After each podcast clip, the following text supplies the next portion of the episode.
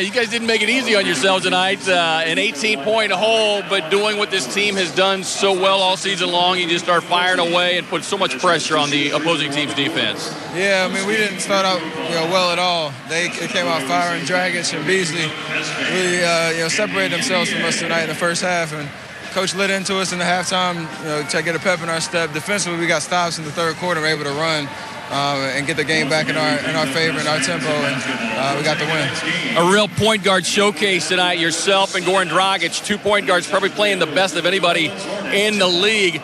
Just talk about what it's like to go against somebody as talented as Goran is, and being able to show your skills as well. You know he's going to bring it every night. You know, Phoenix as a team isn't where they want to be, uh, but you can count on him coming out and try to make an imprint on the game and he did that in the first half, and uh, you know, credit to him being aggressive, making shots, uh, getting his teammates involved. And uh, second half, I was trying to go back at him a little bit and, and uh, you know, do my part on, for my team.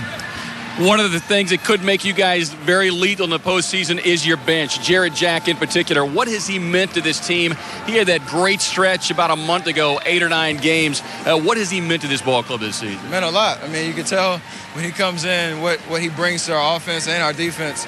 Uh, have another ball handler out there, another playmaker, uh, it definitely gives another look.